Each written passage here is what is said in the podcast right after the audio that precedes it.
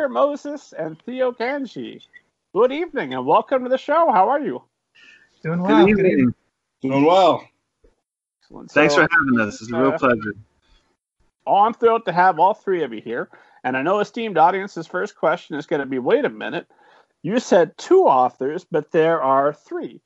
Uh, so, Craig, why don't you start by introducing yourself and explaining this conundrum of how we have three authors when two were promised? Yes, indeed. Um, so I'm I'm Craig Phillips, um, one half of Rucker Moses, along with Harold, and um, Harold and I go way way back. We met in college, um, and I won't say how long ago that was, but we met in college at, University of Georgia. Um, so we became fast what we call frenemies. We were very competitive. Um, so we were always him and I were both in the uh, journalism school. And that's where you got to write, but you also got to make a lot of videos. So we were doing both. Um, and we were super competitive, making films, writing. I was writing for the paper at the time. And um, we just became good friends. Eventually, we both ended up in LA at the same time. Um, and we became kind of a, a writing team. And we were writing for a lot of kids' shows for R.L. Stine's Haunting Hour, Christopher Pike's um, Spooksville, and uh, some other stuff. And that's kind of, you know, and we also, we have a company called Sunny Boy that we've had for about 12 years. So we, we spend a lot of time together. Harold's like, uh, like my second marriage. so, but we, um, you know, we've been working together in so many capacities. Um, but this will be our, our first book that we've published together. Um, and in the process of writing our book and our book proposal, we we met Theo through uh, Stacy Barney at Penguin Random House, um, and she kind of put us all in touch, and we've all become good friends. We've known Theo for years now as well. So that's uh, that's my side of the story. So you guys met in Atlanta and then both ended up in LA completely independent of each other?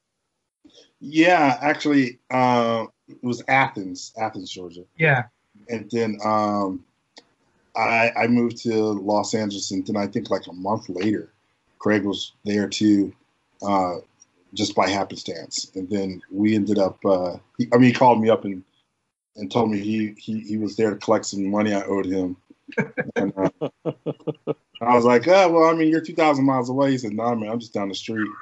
so, so, so I, I figured it's probably better to team up than uh, than to stay apart. I was like, 40 Did, did he pay up? yeah, you know, it's 40, 40 bucks. I can I could find, I could find that somewhere. yeah, I think he did. He was good for it. Yeah, uh, but yeah, we started writing, you know, uh, after work about probably about three nights a week, just before we had kids and stuff like that. And so we were just kind of writing uh, uh, some some epic story uh, screenplays. Like one was this giant ninja epic, which will never get made. so Well, that was true, but now that people are going to hear the, the pitch on the on the podcast, Yeah, no, I this is the phone's going to be ringing off the hook. About that, sorry, yeah. yeah, yeah. It, it was really cool, but it kind of got us our start in the business. Like we were able to get a um, an agent uh, and kind of get moving, and then that's how we kind of ended up uh, uh, just kind of writing all together. Like Craig said, we ended up writing on the kids' TV shows. Um, we're both kind of '80s kids. Uh, dang, that just date us?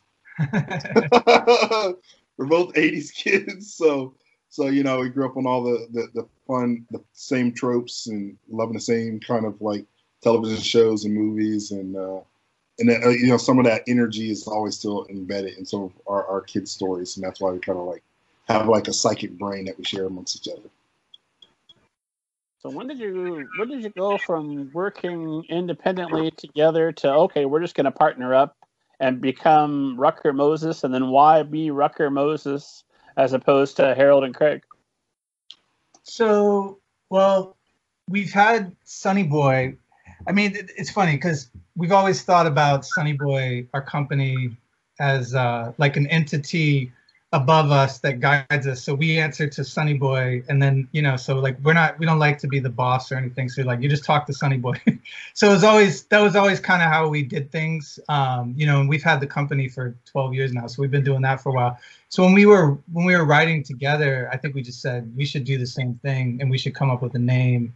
Um, and the name is actually uh, traced back to a character in the book which uh, it could that could be an Easter egg. I don't know. Maybe we should tell them.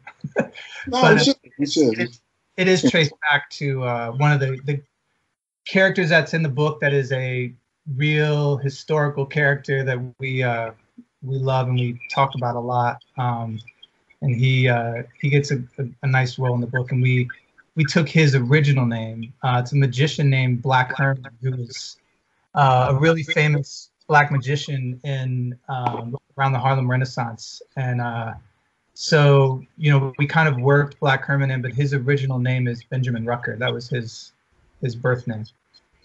So that's where the Rucker came from.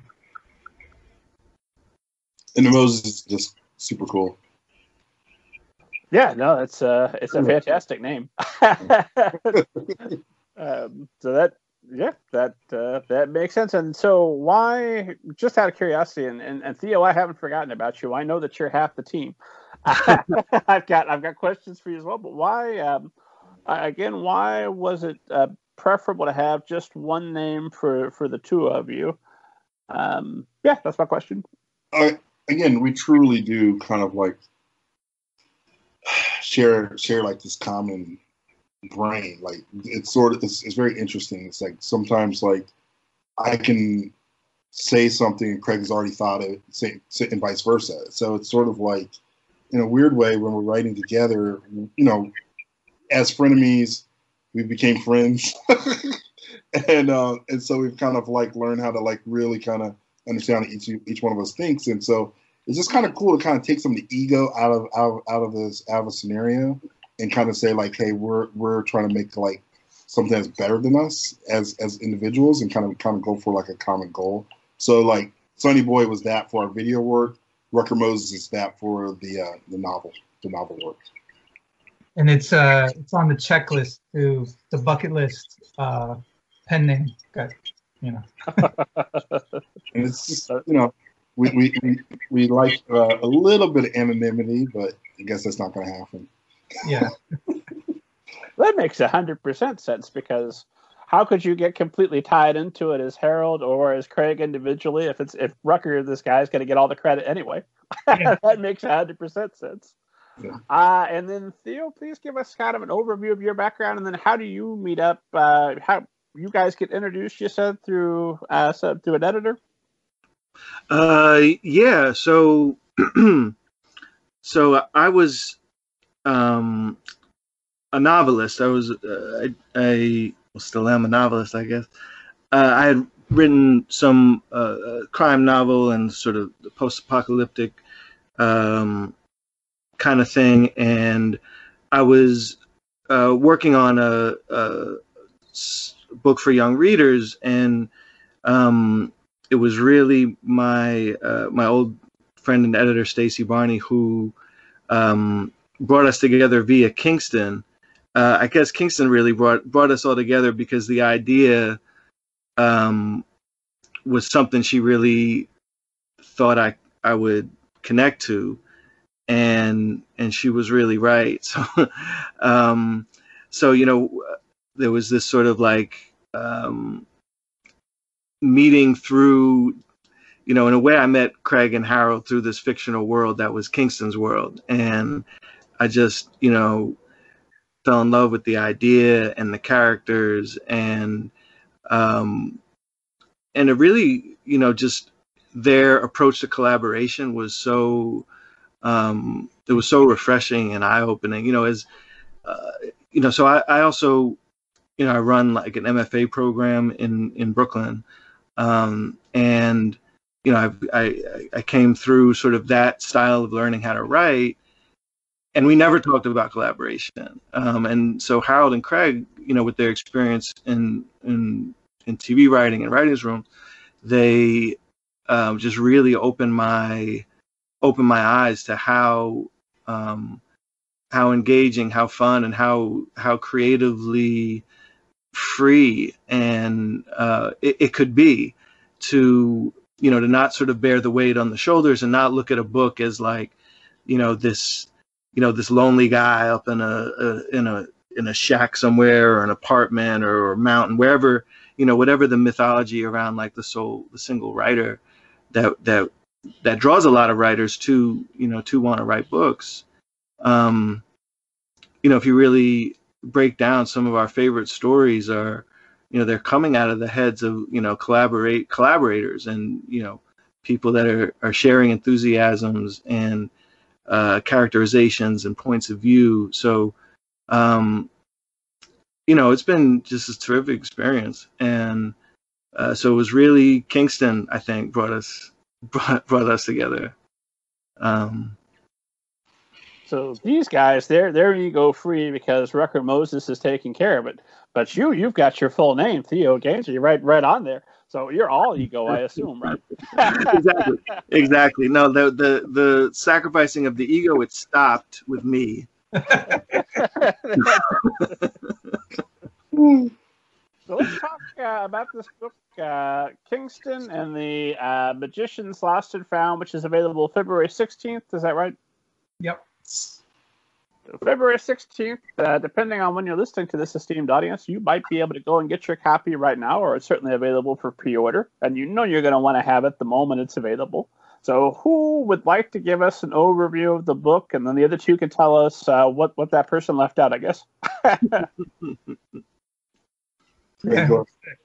Harold. I nominate Harold. Yeah, Harold.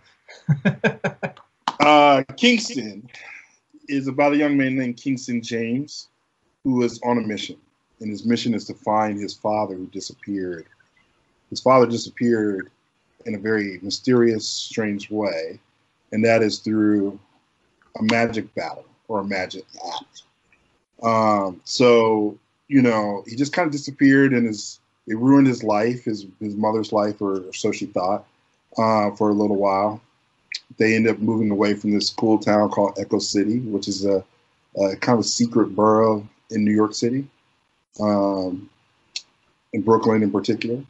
And so they move away, and his life is, you know, just not quite as magical as it used to be when he was growing up there. And then, you know, circumstances kind of make them come back into back to that town where he's now going to live in a brownstone with his uh, his uh, estranged uncles that he has not seen in a long time. Now these uncles are also, you know, cool, you know, interesting characters who are magicians as well. They were magicians with his father, uh, but Kingston never really gives up on the idea that his father's still out there.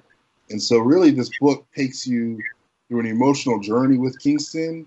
Is returning to a cool town that he's been separated from, where he all along could have been looking for his father, looking for clues, but didn't get a chance to. And now he just feels like he has to just really, really has an opportunity to kind of rush and find find out what happened, what happened to to to, to the greatest missing part of his life.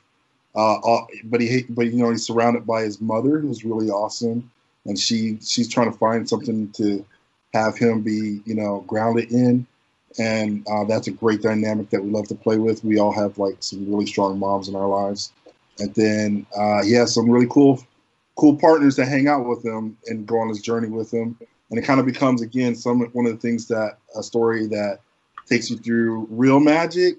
It takes you to some fantastical, cool magic, and it helps us play with ideas and to not have it be like the magic we've seen on television or other kind of things we've seen before.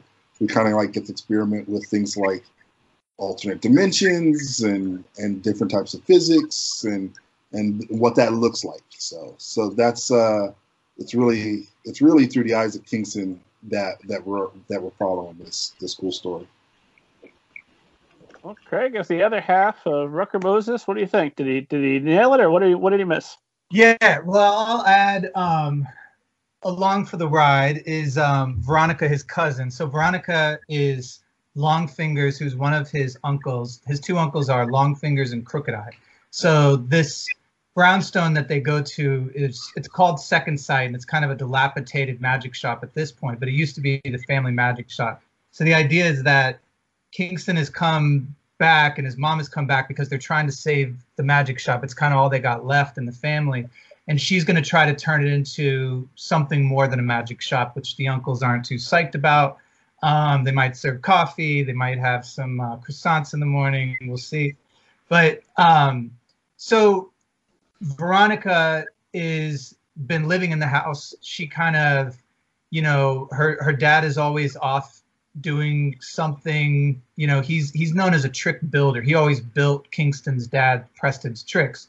So he he's always noodling like in his office somewhere, and he's he's kind of a you know hibernating bear in that sense.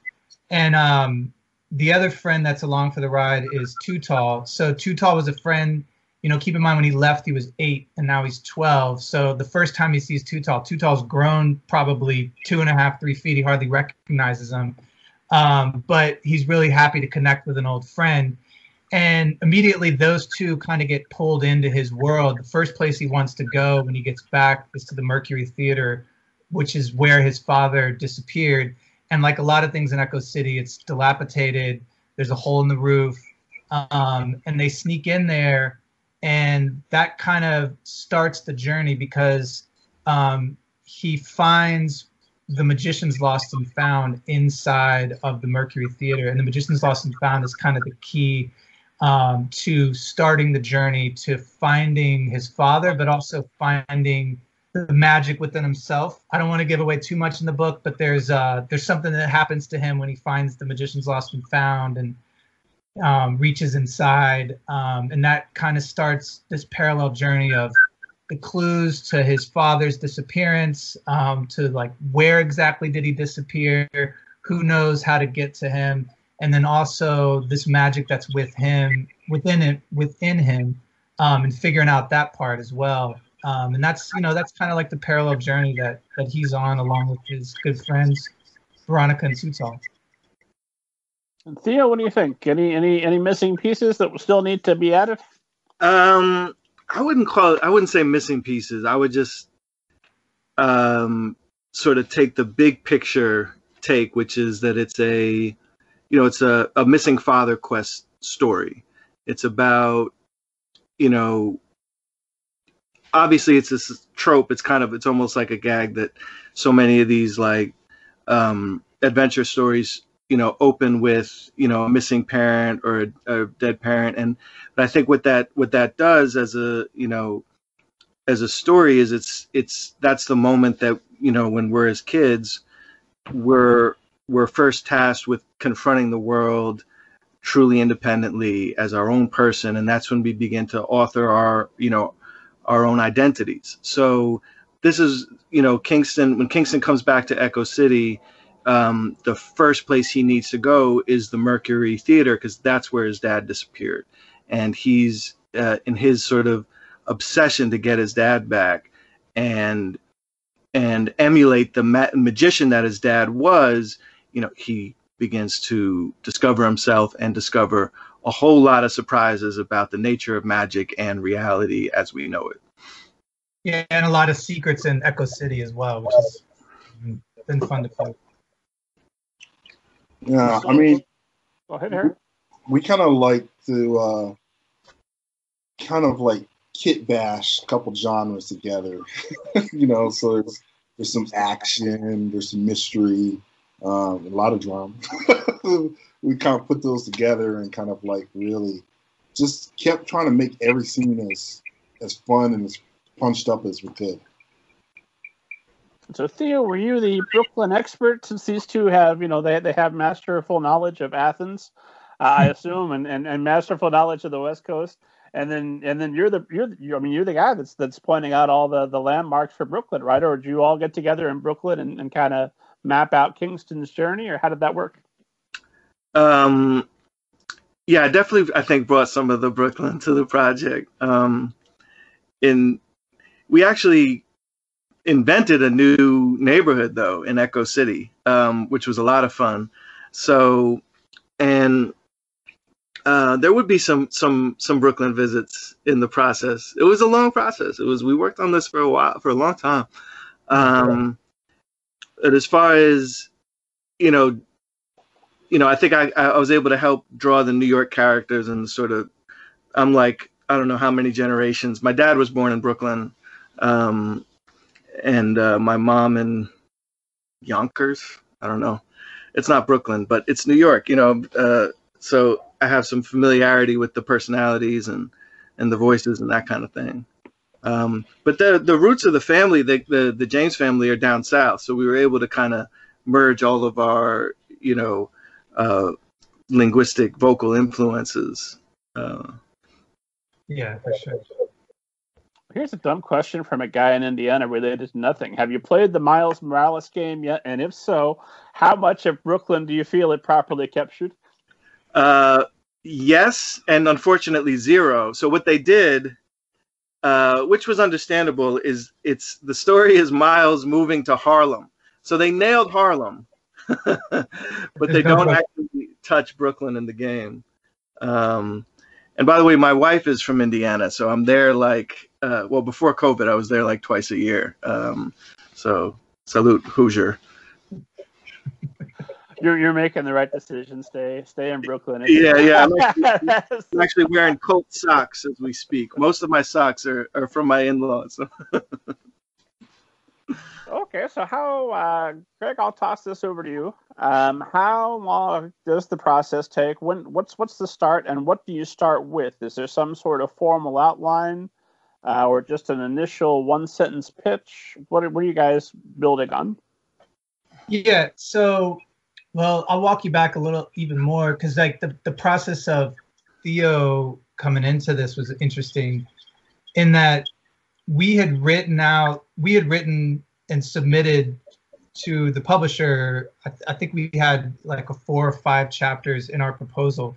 Um, and it was interesting when they brought Theo on, Theo took those chapters and put them back to us in first person. So we had written everything in third person. Theo went in to Kingston's head, and now we have everything. You know, all the beats are there, the same, but now we're in Kingston's head, which was pretty brilliant. And I, I think it really gave a voice to it that we, you know, we didn't see before. So you know, that's that was kind of the beginning of our process all working together. Is you know Theo flipping it on its head and us seeing it in a new light.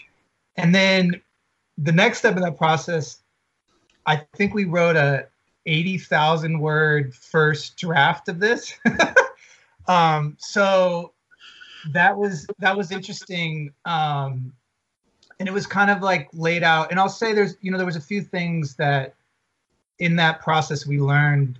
And you know one thing we forgot to mention is that originally this had started as a um, a TV pilot that Harold and I had written. Okay, so Magic Battles was a big thing. And and you know like him actually physically learning magic was a big thing that we wanted to show which is a great visual thing right? It's different on the page. Describing someone learning how to do a trick describing the intricacies of a magic battle maybe doesn't play as well as seeing it. So there was some things i would say in that first really long um, version that we wrote that we learned um, and you know i think like the notes that came back were that the, the pacing was slow because I, I think that we were still kind of married to some of those things that we had done in that first um, you know initially in like kind of the tv show pilot.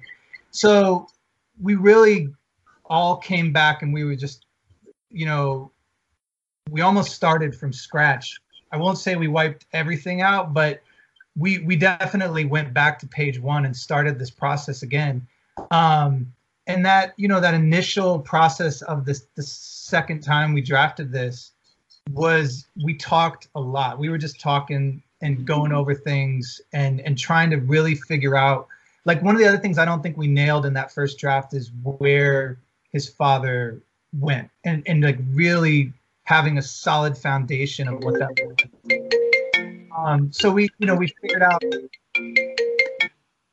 so we you know we kind of figured out that backstory in a big way.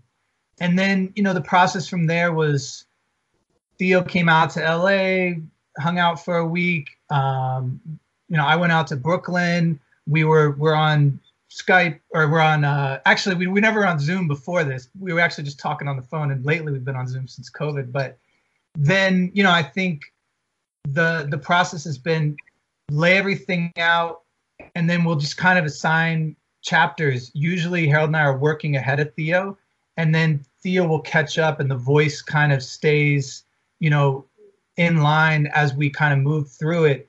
And it's great because you know when we're reading each other's chapters, we'll we'll see things that Theo's doing behind us. He'll see things that we're doing ahead of him. We'll talk about it, adjust, and then we just kind of keep moving through that process um, till we get to the end. And I'll say for us, you know, coming from the TV world, it's been great. We're writing with a professor. You know, Theo is a professor, so it's it's been a really great learning process. Um, and it's you know, I feel like it has been a long process, but where we've gotten with the story and our understanding of the story world, and even like even getting into book two, which we we're already deep into drafts on, um, we really understand the world and we understand how it works, and we needed to go through that process to get there. You know. And then uh, Harold. So, what uh, when you're when you're converting something that you had planned as a television pilot that's now going to be a novel? Um, what things need to change? Obviously, you mentioned we don't need as much magic training, which I assume some of that might have gotten pared back just because of budget concerns. Uh, either way, but now that you're, you're you're you're you're switching to a novel, what are the biggest differences in how you're approaching this as a novel versus as a television pilot? Uh, I would say you know there was a lot more emphasis on what's going on in a person's emotional uh, core. You know, kind of writing, um, staying true and close to Kingston as much as possible. Uh, whereas, like in screenwriting, you know, there's a tendency to jump from A story to B story and C story and kind of interweave them. So you kind of like find this rhythm for it to, you know, you know, to have like a nice ending. Whereas in this, you know, it really kind of like really was more about staying close to the heart of of, of what Kingston was after, and, and which is ultimately his father, and the world would would open up, you know, you know, to Kingston and his friends through that journey, and um, so really, I think we kind of had to get to know Kingston better. Whereas, like, you kind of when you're writing screenplays, you know, it's more like a blueprint to what a production is going to add to that. You know, it's it's it's it's. um I mean, there's definitely some you know techniques, but an actor's going to bring something to that. A director's going to bring something to that. The production's going to happen, and you know, and then you know, so that's kind of kind of how how that comes to life, right? So that's the final thing is what you see on the screen, not what you read on the page. Because this is it's all going to be on the page. So really, it all has to come to life right there on the page. So I would say, like you know, I, I I'm going to say I learned a lot from Theo. You know, um, he really helped us really kind of like make a great transition, and he was he was a great partner to share his knowledge with us. And I would say, you know, uh, like I said, it was a long process, but we all kind of really, really trusted each other and really wanted to work together. And and and so that is what I found to be interesting. I don't have, uh, you know, friends like Craig that I've been friends with for over 20 years, and Theo is, is now one of my one of my my closest. Is my homie, you know. So just being able to share and trust and trust each other is really I kind of have to say is like the, the the foundation to what we really had to learn from going from screenwriting to to to writing a novel. So Theo, because you are the professor, you're you're you're the, the head of an MFA program with St. Francis, right? Uh, yeah, yeah, that's right.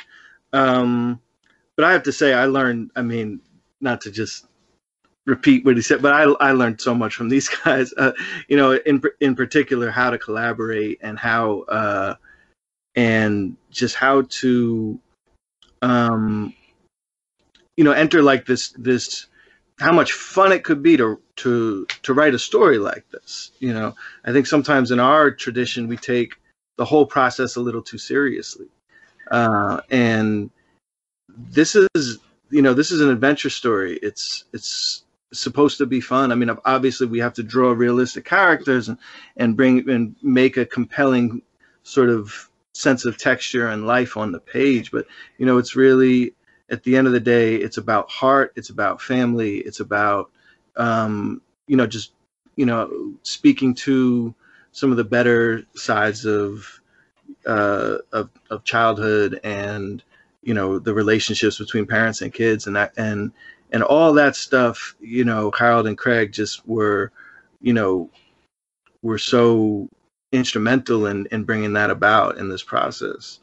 Um so yeah i mean i you know i take harold's trust not lightly in the slightest. Um and so uh you know it's just it's it's a, it's a pleasure to be in a in a position like this where like we have this kind of uh, complement of of skills and and a and and vision i think you know i'm I, you know, we have so many uh, shared touchstones in stuff we grew up digging that it was really uh, and little Easter eggs that we that that we kind of folded in the narrative too from from our own uh, you know nerdy loves as kids, um, and that that we all kind of were able to uh, have as touchstones. So, um, so yeah, I mean, you know, it's it's it's uh, it's you know, it's one thing to teach it, but it's a totally different thing to really to be in the in the in the mix of of telling stories with with guys who you know are all about telling stories. You know. Yeah. Knowing that uh, some of your uh, current, former, yet to be students are going to be listening, how seriously should we be taking writing?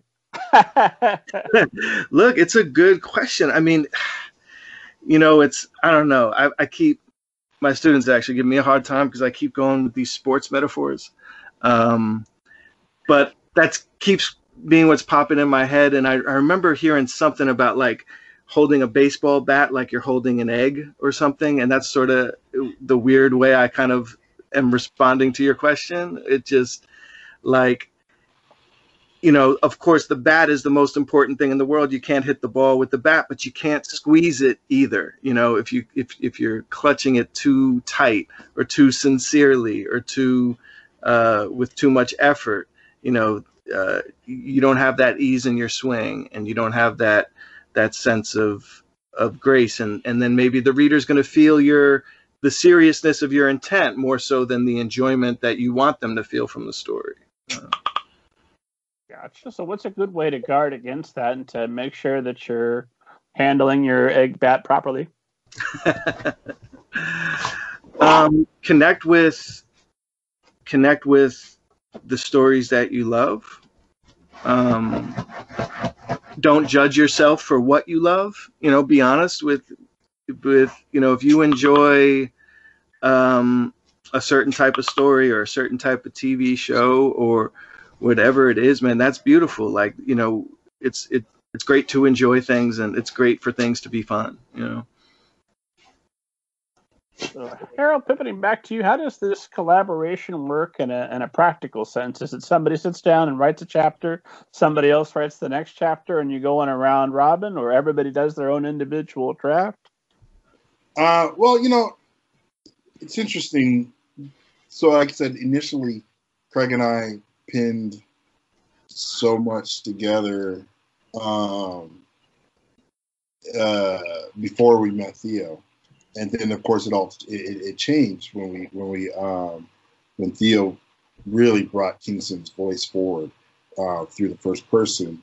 We you know would share and talk a lot probably we would talk for hours and hours and hours on the phone just kind of like making sure we all kind of like really uh, were saying like, oh, you know, that's a cool beat. That's we would kind of talk things out, and then um, uh, I would say Craig and Theo uh, would pin some stuff, and I would throw some stuff through a Slack channel. We Slack became part of our life, where where we shared pages, um, and then uh, again, there's the the the trust factor again of, of like saying, okay, great. I threw out some ideas.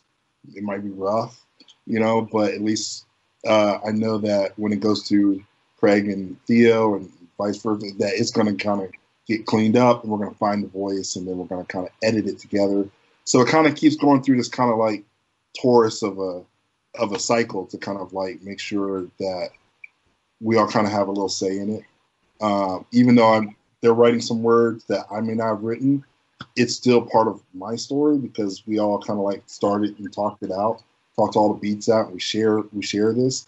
And I would say that's like when I when I when I can't emphasize enough the trust factor in that uh, you you know that you don't want to get in the way of like the flow of things, and you know that you can trust your other writing partners to kind of like to to to to nail something for you and or with you, and then you also know that they'll listen to you when you need to make a change. Or so it's really kind of like we never got in each other's way. We really just kind of like worked together and kind of like made sure we kind of found a flow.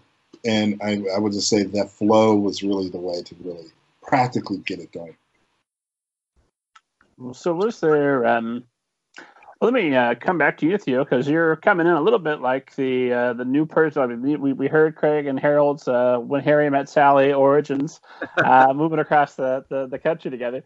Uh, and then you come in and you're you're the third person. So what what's that like coming to an established group and bringing in your new perspective? And then also uh, something I was looking for is where does this start to feel like I'm reading three different authors and I couldn't identify that. Uh, it, it's remarkably consistent throughout. Like, oh, this does somewhere in there. You guys have created uh, a single voice, a single narrative. Maybe the first person perspective helps with that. I'm not sure. Um, so, how did you have any hard and fast rules of okay? Where only every every paragraph can only be this long or shorter because I noticed a lot of white space on the page. How how do you make sure that there's a unity and also how what is it like to come into an established group? Yeah, it's it's interesting. Like uh, I was, you know, something I was wary of, kind of going into it. Like, man, these guys are are are so close and they've known each other for so long. How am I going to get? How am I going to sort of fit in on this? But um, man, I'm still waiting for it to be an issue. it's, it's, they've they've just been. Um, I don't know. Part of it is probably they're just, you know, just I don't know. Maybe they're pros or they're just like really just nice guys and easy to collaborate with and easygoing. Um, I think, you know, one of the one of the things that always impressed me was we would have these crazy brainstorming sessions, and like you know, no matter how, you know, if one of us didn't react well to an idea, man, we just moved on. You know, there was there was very little like, man, I'm sticking to my guns. and know, you guys, you know, or, or, or just you know, sort of defensiveness around a thing, or, or or this or that. It just sort of felt like there was a kind of there was not to overuse trust, but a belief in the, that that we were all that this that we could all something. The best ideas were something we were all going to really be on board with so, you know, I think as far as the kind of the continuity and and the voice stuff, you know, it's, it's just they would um uh, I would they would be giving me pages for stuff that was kind of coming up ahead and you know, I would just make sure everything felt like it could have been said by the same voice, you know. Um so, you know, that there was a you know there was a lot of rewriting. There was a lot. There was a whole draft of rewriting. We wrote an entire book. we basically there's a whole draft, um, which is definitely a lesson that I try to impart on my students that you can never be afraid of rewriting. Um, you know, getting the right idea, and you know, you can wind up with a book and half the time you would it would take you to fix a draft that isn't working you know? um, so the idea is was is for it to feel effortless when you read it it was not effortless in the creating of it but it should certainly feel that way that was definitely what we were going for uh, Craig, can you spill the tea? What, what was the issue with the whole draft that you guys wrote, and then uh, did you check it completely, or did you incorporate parts of it? I assume. Well, probably a few things. Um, like I remember we were Theo, there was this term Theo kept using. This we call it the fetch quest. so you know that came up a lot, and I, I mean I think that I would say that that was a part of it. That it started to become episodic, which I think goes back to our kind of TV minds. That you write things, and so you know there was a there was a big thing about you know Kingston would overcome one hurdle and then we'd go to the next hurdle and then the next hurdle it started to become really episodic. So i think that's why it was bloated and i think that's why it was you know lacking the uh, emotion that harold talked about is that you just started to kind of feel like you were going through these steps to get to something um, and I, I, think that's a big thing that we learned um, in this process and um, that you know as as writers we we learn that you you have to follow the character and not what the character's doing. So I think that that's what we took into that next draft, much much more so. Um, and it became, you know, it, it it definitely just became so much more compelling and and this and that that you were just really with this kid and that's all that mattered all the time it's like anything that felt like it was just weeds and we needed to get it out of the way we just took it out so we just wanted to be with Kingston and we wanted to be on his journey and we wanted to be in his head and we wanted to know what he was feeling. Um, and anything that wasn't serving that, we, you know, we needed to, we needed to find a better way to, to get there plot wise, you know? And then there's the uh, pacing is, is this is a book that moves. I mean, it, it, it does not slow down. Uh, there's there's no long sequences where Kingston sits and contemplates the meaning of the universe. Like, nope, we got to go. Let's let's do this. Uh, the chapters seem pretty pretty short, pretty um, not uniform, but there does seem to be a certain rhythm. So, Harold, I'll toss this one over to you. How did you guys go through? And was that something you just worked out through the multiple drafts? And also, when did you decide how to end each chapter to make sure you had some kind of hook to keep your uh, your reader on the line? Mm-mm. Yeah, we did talk about hooks at the end of uh, chapters. I mean, you know, I'm not gonna say we didn't. We didn't come up with something like that. We did. A, that was a kind of a rule. You know, it's like trying. Again, you want you want every everything that you're gonna make a chapter. You want it to kind of have a beginning, middle, and end. You want it to feel like you're like it was worth reading that chapter. So we definitely really wanted them to have either a realization or or uh, some new information came to light that would make you really want to kind of keep going for further. And and again, it was all about his flow. You know, I think getting in the mindset of Kingston. You know, he's obviously much younger than us, so the, his world is just coming at him. So it was just about just again like feeling like you were. It's not. I don't want to say roller coaster, but you're just you're in you're in the ride with him. You know, so uh, I, I would definitely say getting coming up to the end was the thing. But a lot of it again was organic. We just did not really want things to slow slow the slow the experience down. But we, you know, wanted to hear the voices. We want to hear Nina. We want to hear Veronica and Tutal and, and the banter they have. We felt like that was the way that people and kids the way we remember them talking. I mean, I know there wasn't a lot of devices in this you know book, but but we really want to have that kind of like how do you end a conversation when you're speaking with your best friends? And you know we want to say true. And so in that you know when you have a really cool conversation and you realize something's happening and then you realize you want to go there that's that was like time for the next chapter. Did you guys do uh, read aloud? Read aloud. Say it again. Did anybody read the book out loud to the others or did you guys do like a little a little cast reading uh, we, I don't think we did that too much. I I read chapters to my son for sure. Um, he's you know like we were talking earlier. He's he's seven now, and he's he's starting to read a little bit on his own. But I definitely would when when we were kind of chopping things up. I would. I mean, that was definitely my best audience was hearing or just watching him. You know, because you, you could see like if it's working. You know. hmm. So yeah. That's about all the uh, reading out loud I did. Yeah, I didn't. I didn't read out loud, but if I was having fun, that that's when we knew we are in the right place. You know, it, it's again, it was just so much fun collaborating, so much fun talking with each other, and and then from there you realize like, oh yeah, this really cool nugget. Let's like see how we can make that pop on the page. I think I, I think I do remember one of the key things that for the second draft was that we added the ticking clock. Yes. Yes. That really so it was because we always had the the watch of 13 was always in the book, but then in that we were like we, we were like, you know what, let's take that and make that watch of 13 be, you know, by the time this thing runs out, the you know, everything's gonna be terrible for everything. And that really helped with the pacing, right? And it just felt like, all right, we you know, we and then man, they did the coolest thing with the book and put that put that watch of 13 on all the chapter headings. So like I love what you know what a publisher can do. So it just gives you this this sense of you know um, time running out, uh, even just as a little visual thing. Just remember that clock, clock's ticking, clock's ticking. You know, and that definitely sped the pace up for us. And uh, Craig, you mentioned there's already a second book that you guys are back together working on. So yeah. the, the band's still going strong.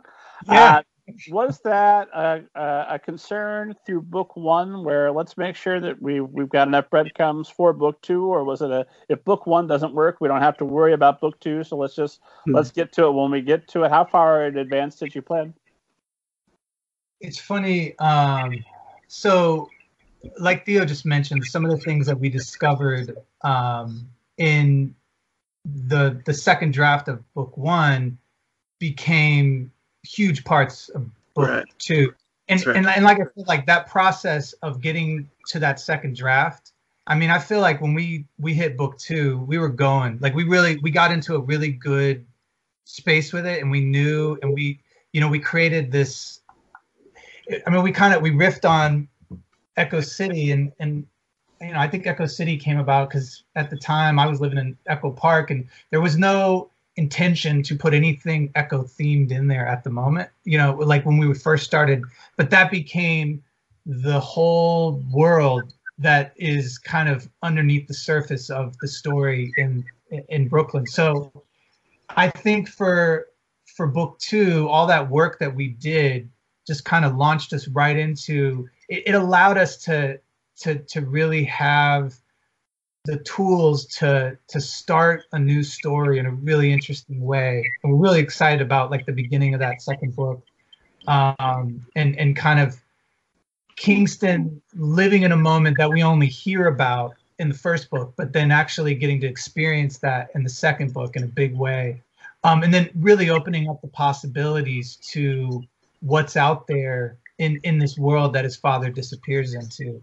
Um, so you know all that work happened when we when we had to kind of go back to the drawing board and figure things out, um, and I think it paid off when we had to kind of get into the second book pretty quickly after this first one. So yeah.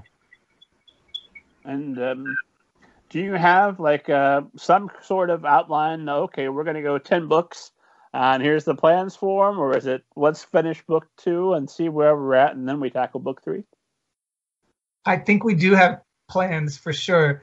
Um, yeah, we we know that there is um, we we broke the world open in book two, so there there's a lot of possibilities, um, and I feel like uh, we're we're completely prepared to to go into yeah multiple stories, um, and and it's you know a lot of it is we really opened up some of that backstory that we had written with Black Herman, who we just love, and we've we've like done so much research on him, um, and getting to create like our fictional version of him, um, and making him such a big part of Echo City and the ties of him to Kingston's dad and Kingston's uncles and what they were doing as kids, and just you know like just getting to explore this family lineage which we you know we don't even really touch on too much but it but it really comes back to the core of why this father and son are connected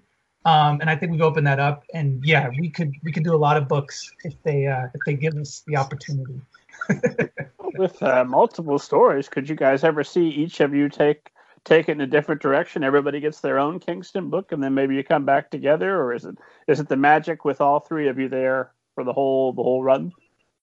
I'd say it's magic. All three of us together. we like Honestly, there's a lot of pressure. You, you'd have to say that with the other two here, right? we also like hanging out together too. It gives us reasons. Like we always talk about our wives or you know, like what are you guys doing? You're you know, you're talking about alternate dimensions and like and and we're doing we're like we are getting paid to do this. We have to do this. I'm working. I'm working. Work. No, yeah, I, I agree. It's been I can't imagine being in this world without the without the the, the team. And then, Christy, you've got uh, multiple mysteries available for adults. Uh, were you working on your own projects in between while while one of the other two was was um, doing their their revision? Were were you guys able to work on? Were you all waiting on somebody to continue going on Kingston straight through, or were you all working on separate projects as well? And let's say Theo, you answer first. Sorry. Um, yeah, I mean, I was able to get some ideas ideas in, but you know, uh, this it was the kind of thing. Where every time there was a little bit of a break, where you get a little momentum going, Kingston would come back into the focus. Uh, so you know, most you know, there's you know, there's ideas, and and we're actually we're actually also talking about a new idea as well. I don't know if how much we can talk about it yet, but um, uh, you know, the rude collaboration. Not to talk about it a little bit now. but the collaboration was it, it, it was very rewarding, and I and I and I really, you know, I'm looking forward to just writing more books with these guys.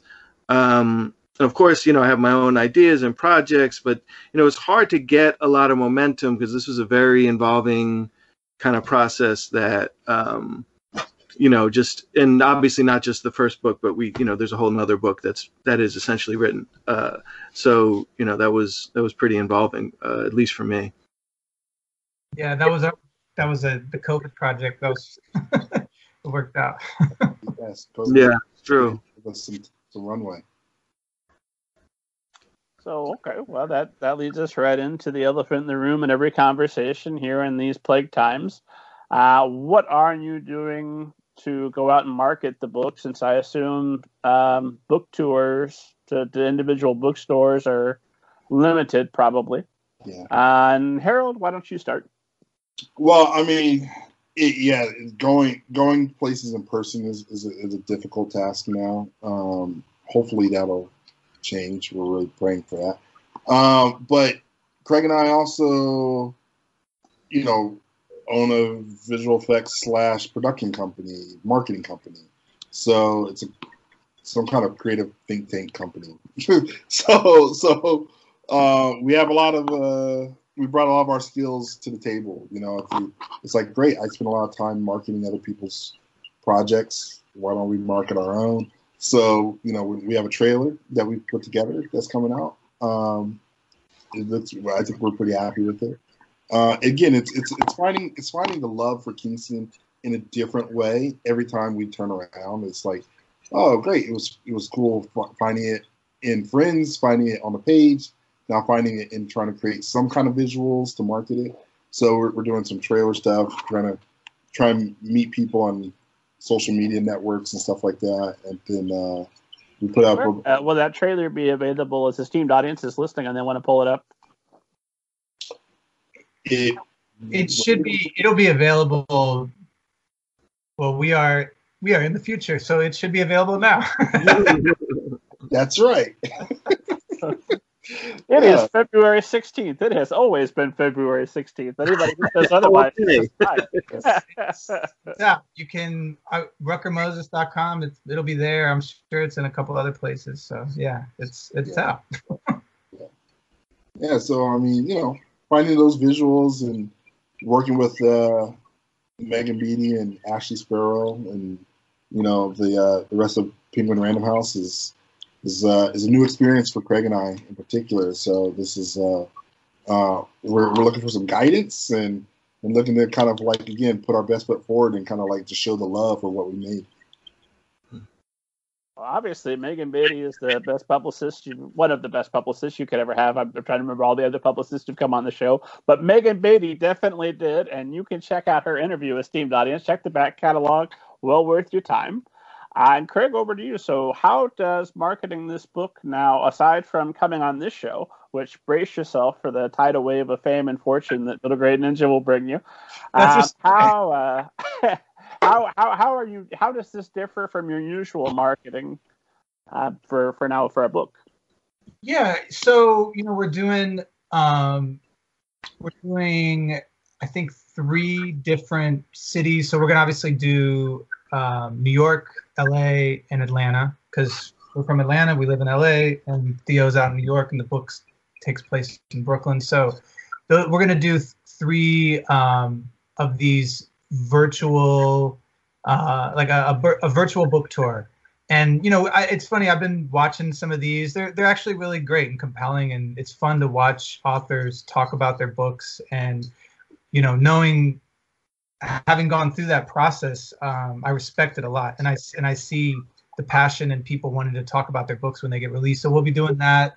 Um, another thing that we all kind of decided to do, and we're just filming it remotely, kind of like this. We just did the first one the other day. Is we're gonna we're gonna make some videos that kind of give some insight into some of the real characters that are in the book, um, some of the real tricks that are in the book that have um, you know really interesting history to them so we thought that'd be you know so, some great marketing tools like there's there's so much great stuff that we've read in the process of researching this book that we want to share with with kids and get them really um, invested in this like history of magic which is just fascinating um, and then also a lot of magicians that people don't talk about like black herman or richard potter or all these these really amazing um, black magicians that um, we're, we're kind of trying to bring to the forefront um, and create our own mythology around them. So we're going to do some of those videos. Um, and then, yeah, just trying to talk to people like you that are, you know, in this world. It's we've we've met, you know, I think we're at the beginning of this process of meeting a lot of these people that um, this community, and it's it's great. It's such a amazing supportive community of writers and reviewers and um, people that love books. And I grew up loving books. When I was 12, I would love to read Kingston. so it's good to know that all this is out there. I didn't have access to anything like this when I was a kid. So it's it's amazing. Um, Theo, you of course uh, are the expert, I assume, at, at book marketing, having marketing uh, multiple mysteries uh, before now. Um, what uh, what things are any anything additional that you're doing or have done that, that works well for marketing books that uh, listeners might write down and go and do likewise? Well, I mean, definitely, you know, writing for, um, you know, this blog or that blog about, you know, the writing process, you know, getting or getting, you know, articles published and, you know, uh, on topics that relate to the book, I guess is the only thing I could kind of add to, you know, the incredible visual work that, you know, Craig and Harold are able to, um, you know, produce and put together.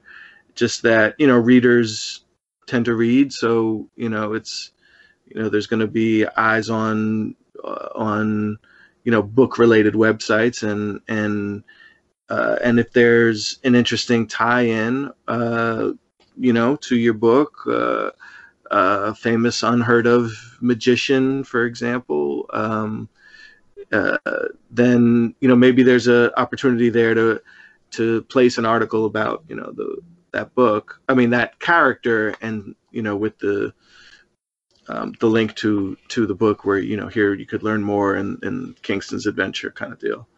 Um, but uh, you know it's it's such an interesting question and it's such an evolving answer. You know, there's so much content and there's so many ways that folks can occupy their entertainment centers these days that it's, you know, it's, it's, you got to try to try everything, you know, see, see what sticks, try a podcast, try YouTube, try, you know, um, you know, uh, just try to get the, in, in front of people. Well, hopefully by the time uh, book two's out, uh, or book three at the latest, uh, you'll be back to doing some in-person stuff. You guys can go do some school visits, and Yeah. that'll be good too. Yeah. we'd Let me uh, ask you this because I know um, Theo, you've you've written some for some shows on Netflix. Is that right? Uh, yeah, uh, the um, the New Legends of Monkey, um, uh, which is a fun kind of action fantasy show as well. Uh, So could there be kind of a fun scenario where this starts off as a pilot, uh, becomes a book series, and then eventually you guys are pivoting back, planning for the Kingston movie or the Kingston TV series or uh, the Kingston series of TikToks? I don't know. That's uh, that's how we planned it. From yeah. The Kingston TikTok that was that was always the goal from from the beginning, right? um, yeah. Uh, we're very interested in that, and we're you know, Harold and I have been filmmakers. We've made TV shows, films, short films. Um, we're pretty steeped in that world, so uh, yeah, we we think about it and talk about it a lot, for sure. Kingston occupies so much brain matter. It's insane. if you're ever talking to somebody I, I assume about young adult uh, television, all you have to do is say Christopher Pike, R.L. Stine, and everybody in the room sits up. Don't go on. Yeah. Yeah, yeah, Yeah, yeah. was a That lot- was um, that was a lot of fun writing for those was too. cool process doing that. Because like with that with that R.L. Stine show, there was some there was some times where there was stories that he had written, but for the most part, him and the the producers and head writers Billy and Dan, who are, who are great, they just kind of wanted you to. It was all anthology, so they would just want you to come up. They would just say, pitch us the craziest ideas you can think of that we could, you know, shoot within reason, you know. So, you know, we were coming up with like, what if there was a a mascot that was eating children, or you know, what if there was, you know, so we just throw all kinds of crazy stuff them, and then to, and it was usually what was funny in that process. It was usually that idea that we thought was too much, but we're like, we'll throw it out there anyway, and that was always the idea they went for you know? So that, that that was a good lesson um and you know and, and i think we got to meet um R.L. Stine uh in that process and it was yeah it was really cool it was fun and Jane starts. Yeah. and jane yeah and jane was we met jane who kind of jane started as the the uh the godmother of this whole thing yeah she put us all together Here is a complete right turn because esteemed audience knows that I ask everybody, and we're not getting out of this until I ask each of you if you've ever seen a flying saucer and or a ghost. And Harold, why don't you start? Whoa! Whoa! I saw the look on your face. And I Glad you to Harold. knew- Ah, wow. Um, I've never seen a flying saucer. I absolutely would love to. Um, have I seen a ghost? I believe during the pandemic I met a spirit. Yes, it was like an orb of light. Um, it was very comforting. It was really cool. Um, very, it still sticks out in my mind, and I was uh, not I wasn't asleep, but I was almost there, and uh, so so so yeah, that was interesting. Um, you were in your bed or falling asleep at your desk, or I was in, I was in my bed. I was just kind of like sort of just sitting up thinking, really, and then uh, right before I was about to fall asleep, then um, it sort of felt like a voice spoke to me. Um, and uh, it, and I kind of saw this extremely bright orange light off of my, my center view, but it wasn't it wasn't to the point where I could uh where I needed to uh close my eyes and look away. It was just kind of like a warm, comforting thing. So I chalked it up to being a spirit and uh, something that was like uh, uh, I, I recently, not long ago, had lost uh, my brother, and so I felt in a way that maybe he visited me. Well, I'd say save it and, and, and work that into uh, a, a project, but now you've said it on a podcast, and there's like 10 different versions of that story being composed as, as we speak now. absolutely, absolutely. It was, it was uh, yeah. So I mean, that's a new new occurrence for me. and I am uh, I am sorry to hear about your brother. Yeah. Well, uh, Craig, how about you? Flying saucer, ghost, both? Um. Okay, so I have I I do not think I've seen either, but I will tell a, a story. Uh, that like this is the best UFO story that I've got. So when I was in college, where I met Harold, I, I, wrote for the paper, and I was I would I would do the music beat, which was a great town. Athens is a great music town. So I got the honor of interviewing George Clinton one time, and he told me a fantastic story about him and Bootsy Collins driving in the middle of nowhere in Canada and getting stopped by a flying saucer and having a full-on, you know, hour-long conversation with aliens, and then proceeded to fall asleep. With, with Bootsy Collins, Bootsy he Collins, was with Bootsy Collins. There. so she, she is also talking to the aliens. Fantastic. Yeah, they, they were they were doing the thing, and then um, and then um, yeah, like five minutes after he told me that story, I just heard snoring on the phone, and he had full on fell asleep. So uh, that's like uh, I, I feel like that's the closest proximity to seeing an alien or talking to someone that I actually believed their story that they did see an alien. um, and ghosts, I have not seen ghosts. I've seen my son it felt like he was definitely seeing ghosts when I've seen him wake up in the middle of the night and like talking to someone in the corner of the room. Um, that went on for a little while. So, yeah, by proximity, yes. Kids are wonderfully creepy at times, aren't they? Sooner or later, uh, they're going to ask, Daddy, when will you die? Don't, don't why would you ask that? Because you want it to happen or just because you. I, I, I assume that I inherit all of this and it looks pretty nice. I... uh, Theo, how about you? Ghost or a flying saucer? Uh, I you know I have to say I I have never seen either, uh, but I believe in both. Um, so, but I, I don't have a cool story about them either. Um, just that uh, uh, I'm sure they're out there, and you know, you guys could reveal yourselves anytime. I'm waiting. Yeah, now now would be a good time. have uh, books to write. I need a podcast story, guys. Come on. um, well, I tell you what, I'm watching our time, and I see that it's it's flown away from us, as it always does when we're having fun. and I so appreciate all three of you uh, gentlemen making the time this evening. I'm gonna end with this question. I try to always end with some version of if you could go back toward the start of your career uh, and give yourself some advice that maybe would have made a difference for you, would have made things easier for you, and would make things easier for all the writers listening. Uh, and Theo, uh, we'll start with you since I think we opened with Craig, and our last question went to Harold. I think I'm I'm I'm fairly starting with you, and I've kept things relatively balanced. Feels good.